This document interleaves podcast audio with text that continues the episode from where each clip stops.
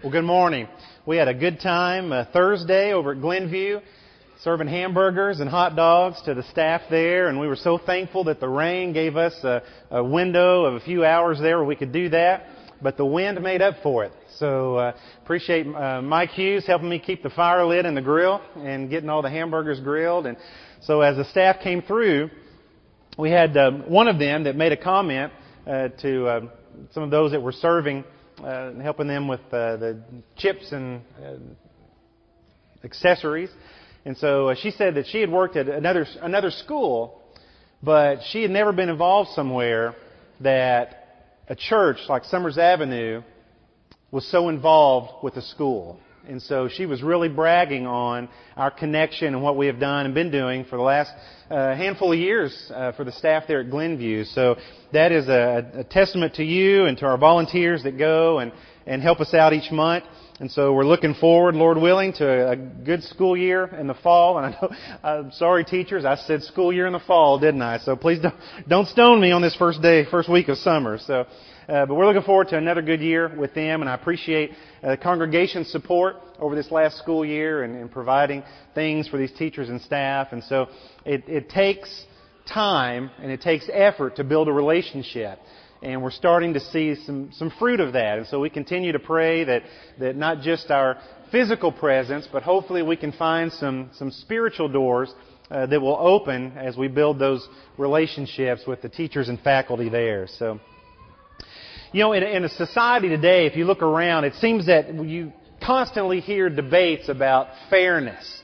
What is fair? And so we hear that people who earn more money, they ought to pay more taxes because that's only fair. And those who don't make as much money, well, they ought to benefit more from, from government aid because that's only fair, right? And so kids cry unfair when they don't get something another kid gets or one social group claims that they're not being treated fairly. So who created this concept of fairness? Where did this all come from? Well, like any English word, fair, when you look at the word itself, it's got multiple meanings. That's the beauty of our English language. And so Webster defines fair as being marked by impartiality and honesty, free from self-interest, prejudice, or favoritism, sufficient, but not ample. And so other definitions include this, in accordance with the rules or standards, without cheating or trying to achieve unjust advantage. And so then you go to the synonyms. You got the definitions and you got synonyms. So you got like just or honest or equitable are synonyms that are offered for this word fair or fairness. And so given any definition or synonym, it's difficult really to understand what is fair. What is fair? And so especially when it seems fairness is such a subjective occurrence. Because it depends on what I think fair is, what it looks like to me. So fairness, as our society lifts it up, it doesn't seem to mean equal opportunity. Fairness seems to mean, as you observe the, the culture around us now, it seems to mean that I must do at least as well, but preferably better than you, regardless of my effort. That's fair to me, right? And so it seems that the fairness debate is heard nowhere louder than in our own justice system. And so we want, or rather perhaps we demand fairness when it comes to handing out justice. And there's another cat that seems impossible to herd. Justice. What is justice? Justice for many people equates to fairness. And so while justice is important to almost everyone, it means different things. It means different things to different groups. And so, for instance, you have social justice, which is the notion that everyone deserves equal economic and political and, and social opportunities, irrespective of their race or their gender or their orientation or their religion. And then you've got distributive justice that we hear about, and that refers to equitable allocation of assets in a society. Everybody gets equal stuff. And so you've got environmental justice, and that's the fair treatment of all people with regard to environmental factors. So that's, you know, clean water and, and clean air, things like that. Uh, restorative or corrective justice, that seeks to, to make whole those who've suffered unfairly in some way. And then you have retributive justice, and that seeks to punish wrongdoers, but to do it objectively and proportionately, evenly. And then procedural justice. That refers to implementing legal decisions in accordance with fair, unbiased processes. And so, while legal and political systems that maintain law and order, those are desirable, they cannot accomplish either of those unless they achieve justice. And so, in many ways, the American legal system is envied. But justice for all will continue to be this noble pursuit without end as long as we live in this world because justice in my mind tends to be skewed by my own satisfaction with a particular outcome. So what is enough? How, how am I satisfied with this idea? Well, there's an ancient term, lex talionis, which is Latin, and it means the law of retaliation. And so the concept of this law of retaliation refers to the idea that for, for punishment for a misdeed, it's got to be based on some form of, of equivalence. So you examine what the misdeed was, what the, the injury, the action was, and the punishment for that is got to, got to be equal to that, or at least equivalent to it. And so rather than just some unrestricted random revenge. So there's a standard there. And so the simplest expression of this lex talionis is in the biblical summation that we find in Exodus chapter 21 and verse 23. But if there is serious injury, then you will give a life for a life, eye for eye, tooth for tooth, hand for hand, foot for foot, burn for burn, wound for wound, bruise for bruise. And so we recognize this, right? We recognize these, this phrasing. People who aren't even religious can quote this verse, whether or not they even know it's in the Bible. They can quote this. They know this eye for an eye, tooth for a tooth, right? And so this has been the basis of societal justice since even before God was working to set up this, this people of Israel in the desert of Sinai. So when humanity is responsible for handing out justice, there's got to be a standard. There must be a standard by which we measure the portion. Because you see, if you intentionally or unintentionally cut me off on the road, that I don't, I don't want to position myself to then cut you off in response. I don't want to do that.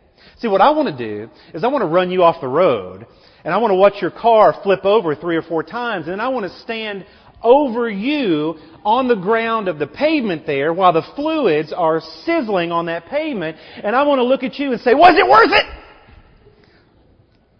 I mean, that's what some people would want to do, right? So the purpose of this law was to ensure that punishment was proportionate to the offense. The penalty must fit the crime. And so the phrase eye for an eye itself was simply a formula that when you look at historical writings, it was rarely, if ever, strictly applied.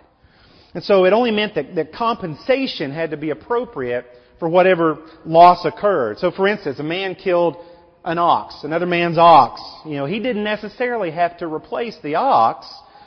He could write him a check for the, the cost and give that to the man. The man can go get, you know, his own ox. So you didn't have to bring an ox. So there, there was some variation in this that developed over time. And so only in the case of premeditated murder does it seem that life for a life was literally demanded.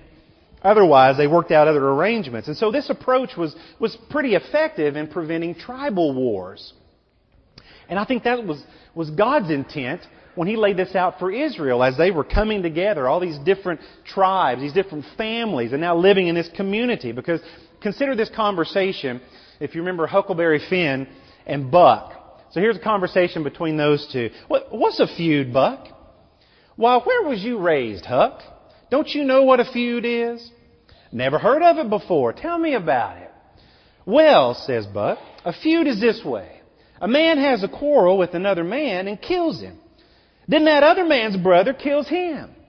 Then the other brothers on both sides, they goes for one another. Then the cousins chip in and, and by and by everybody's killed off and there ain't no more feud. But it's kind of slow and takes a long time. so we understand that. So if the initial offense is met with a fair and proportionate penalty, then that's the end of the matter. There's not this, this generational feuding that goes on to make up for something that happened years ago. And so the intent of the law of retaliation was to undermine, was to put a stop to the personal vendetta. And so this was an instrument of the court. It was a means of, of satisfying legal demands and, and the penal sanctions of the state. That was the purpose of it. So God set these boundaries for us to stay within when it comes to having been wronged by someone else. And so then when we read about this principle of, of an eye for an eye, tooth for a tooth, it's always given in terms of Israel's civil law. It's not given in terms of personal retribution. And so this was guidance for those who are overseeing legal matters. When you're handling cases for these people, this is how you handle it. This is your, your, your judgment lane that you stay in. But the world, however, seems locked into this stubborn cycle of indulgence and, and violent retribution. You know, we've got to make up for whatever's happened to us. And so there's a phrase I would say today that Christians need to remove from our vocabulary. He started it. We need to remove that phrase. They started it, right? Because we need Jesus' witness to shake us out of our complacency and show us who we really are living in this world. We are residents of God's kingdom, and we live by a higher code. And so, Matthew chapter 5 and verse 38, Jesus says, You have heard that it was said, an eye for an eye, a tooth for a tooth. You know the law. But I say to you, do not resist the evildoer. And so the teachers of this law were applying this eye for eye principle against personal vengeance. Exactly what it was not intended for. And so what was intended to be a rule of law had become an expectation now. You, you should expect my retribution in accord for what you've done to me. And so how are we supposed to deal with the person who does evil to us then? Jesus says what? Do not resist them. Don't resist them. Now you can't go straight English on this word resist either because it doesn't mean, mean don't defend yourself. It doesn't mean stand there and take it. This word means don't respond after the fact with the intent of getting them back in a harmful way, whether actively or passively. And so for us, we think an evildoer is someone who's been inconsiderate for us. They're a mean person. They're an evil person. Why? Because they didn't speak to me. They didn't hold the door open for me. Because they looked at me funny. You know, we've got such childish ways of, of classifying people as evil. We need to get back to the Bible, what the Bible says evil truly is. And we think somebody who speaks in a harsh tone doesn't obey the laws of decorum. We think that, you know, that we should, that they should obey when they don't do things our way. We think they're evil. So this word evildoer is referring to someone who intentionally tries or succeeds in doing you harm. That's what an evildoer is. And so here's the nuance. Jesus is not suggesting that we stand idle by while others are being injured. And He's not forbidding us from opposing evil when it threatens ourself or our family. He's forbidding us from taking revenge for purely personal reasons.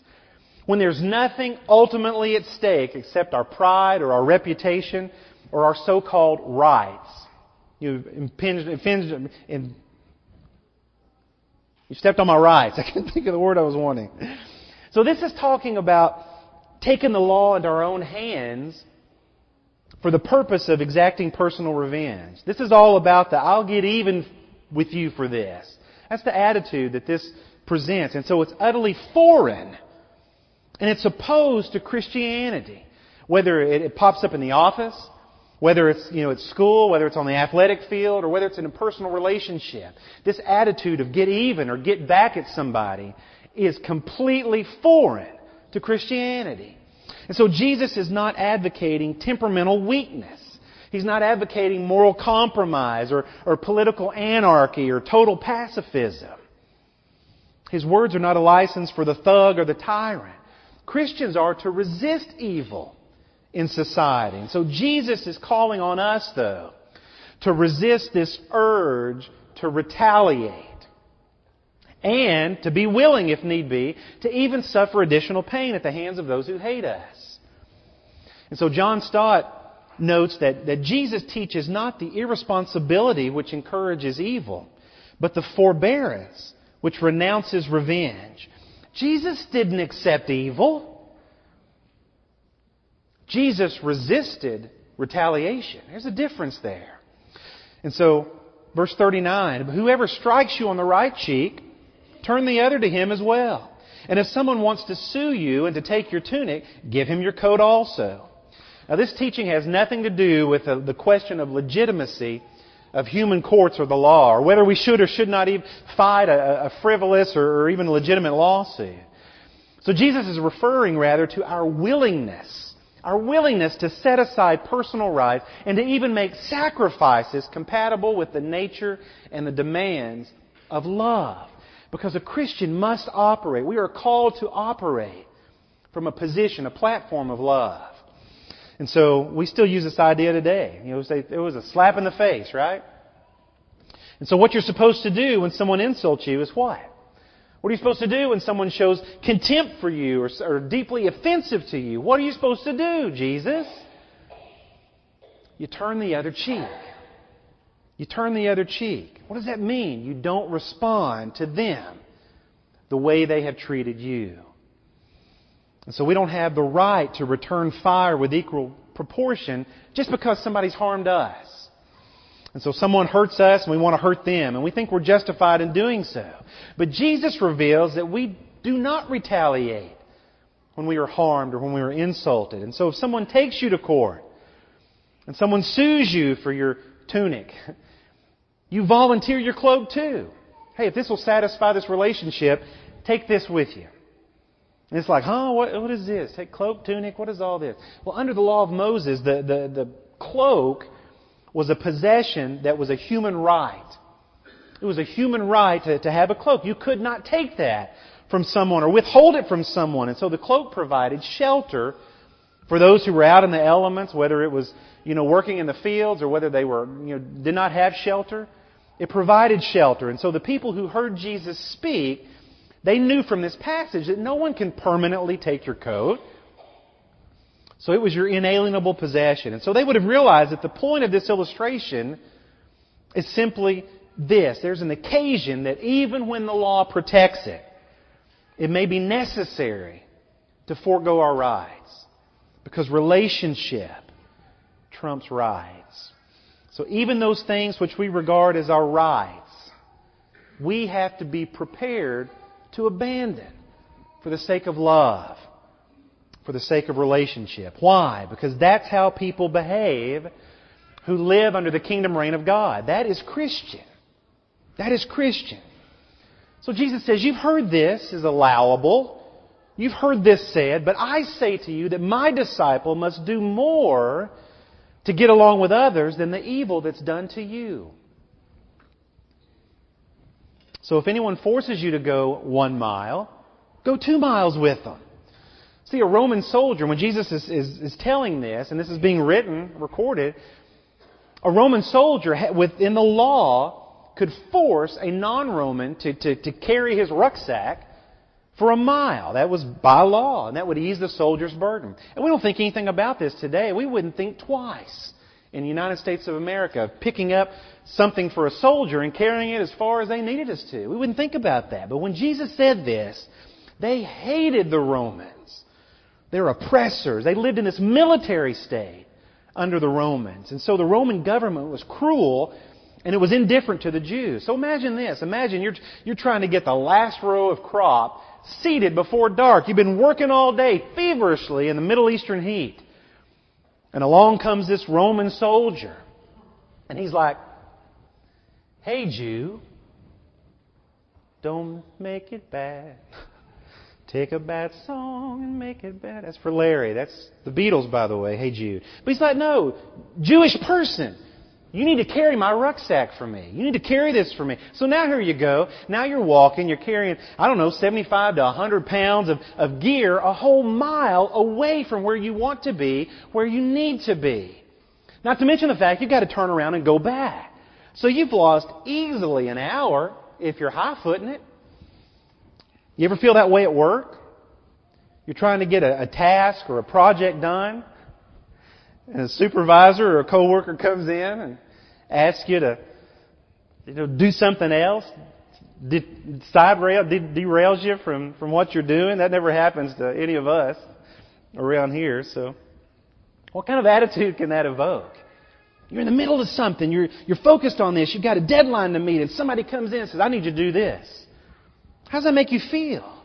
How well are you going to do what they've asked you to do?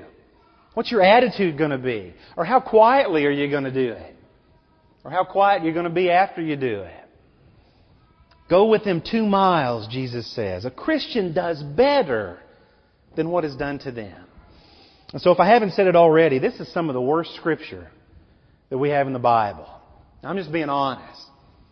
And I don't I do not mean it's worse because there's something wrong with it.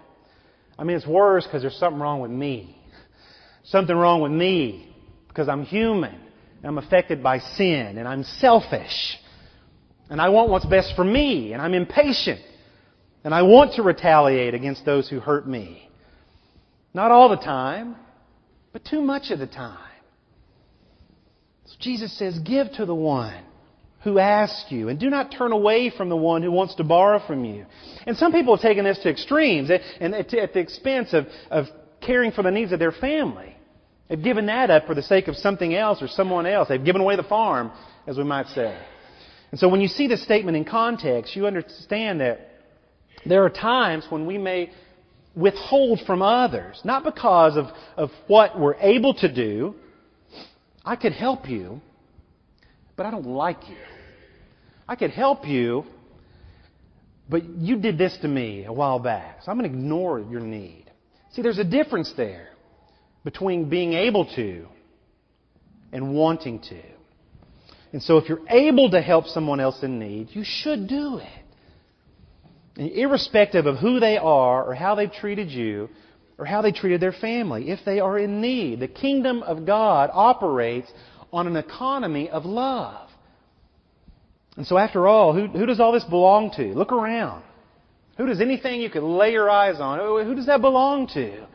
The earth is the Lord's and the fullness thereof, right? It all belongs to God anyway. We are managers of the king's property. And there may be times, there will be times when, when you are able to help someone else and you want to help someone else, but circumstances say, there's a voice that says, there's an intuition that says your benevolence may not actually help them, but in fact may hurt their situation. There are times like that when instead of helping them, you may enable them or even harm them. And so that's when we have to seek wisdom.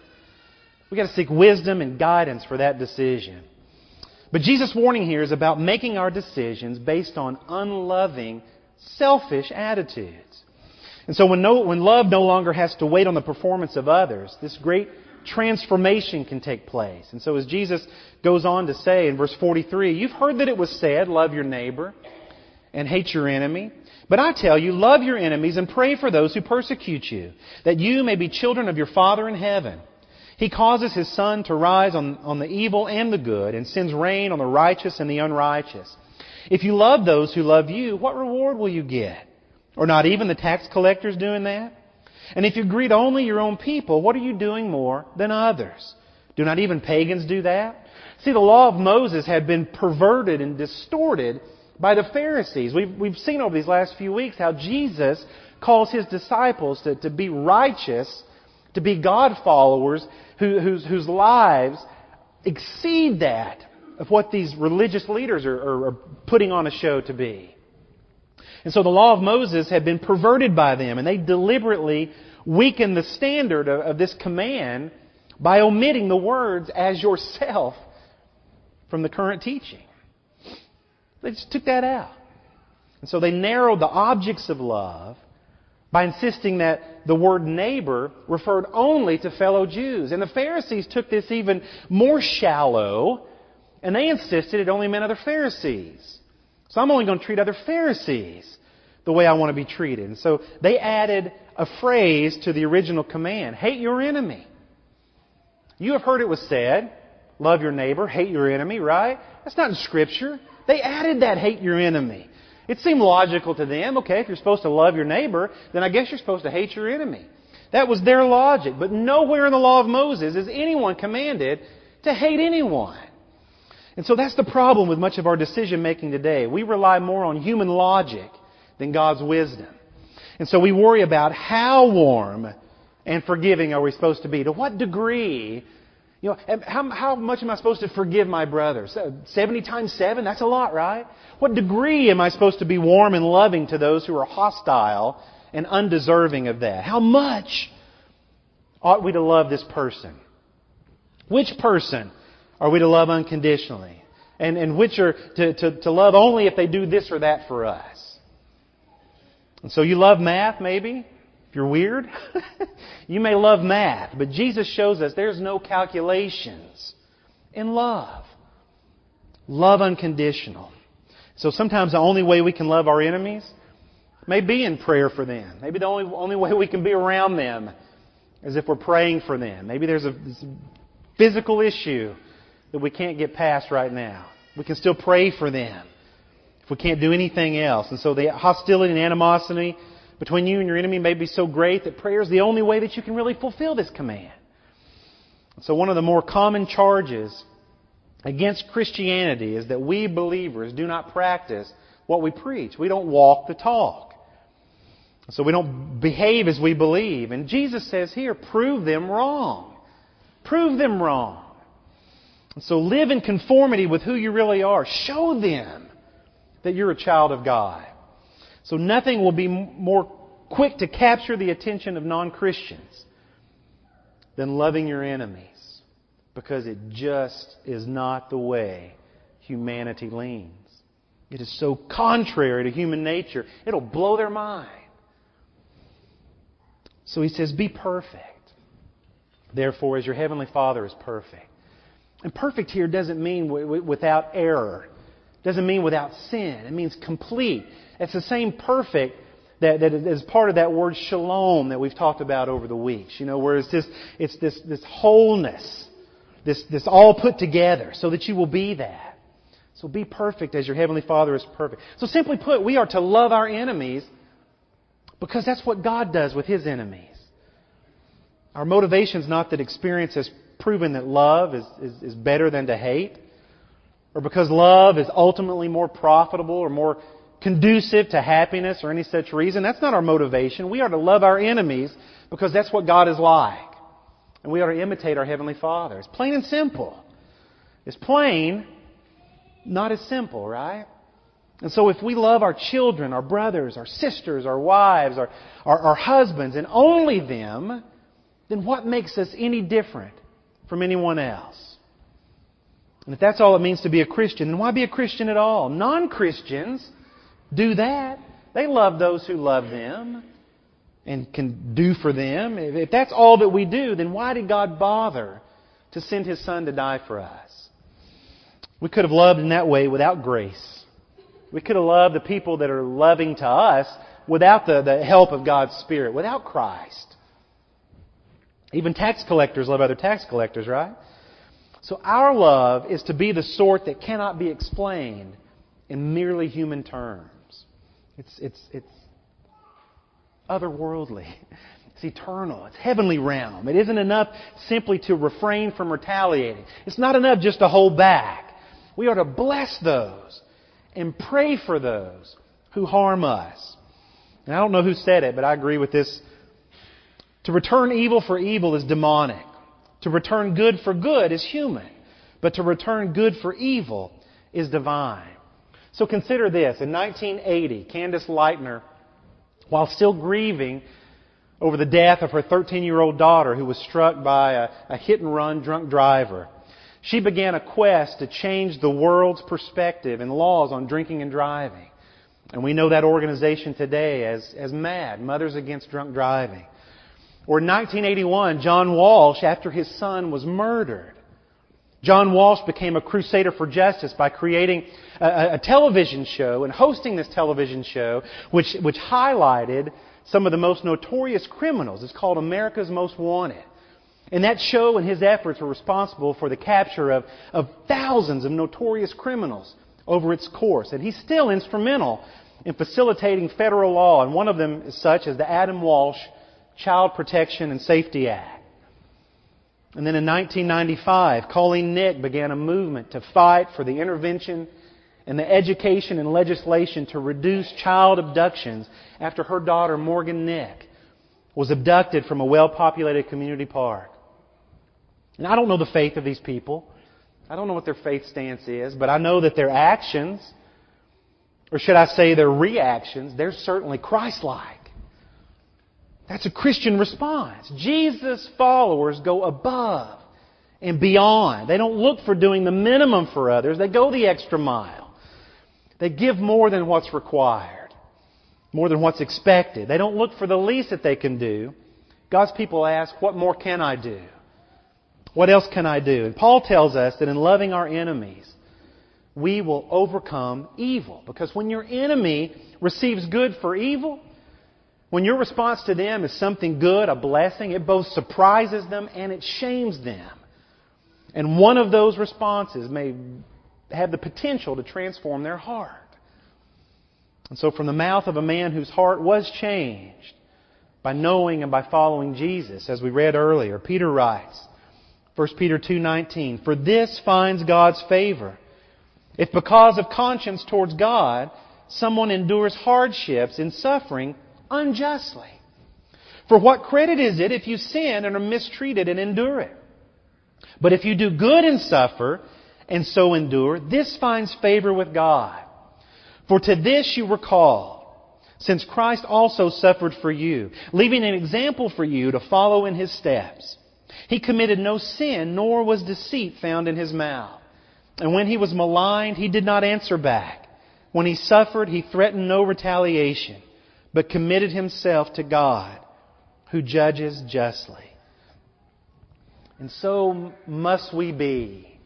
Must we continue to strive to be and encourage each other to be and ask God's strength to be one who, when we are maligned, we do not answer back. When we suffer and we are threatened, we do not retaliate. But we commit ourselves and we commit whatever situation to God. God Himself who judges justly, which is something I can never do, and nor can you. And this morning, the, the great just judge, who is fair and impartial, he has told us that there is no one, no one beyond the grasp of sin. All have sinned and fallen short of the glory of God. And all of us, all the world, God loved so that He sent His Son to die in our place for those transgressions that we commit.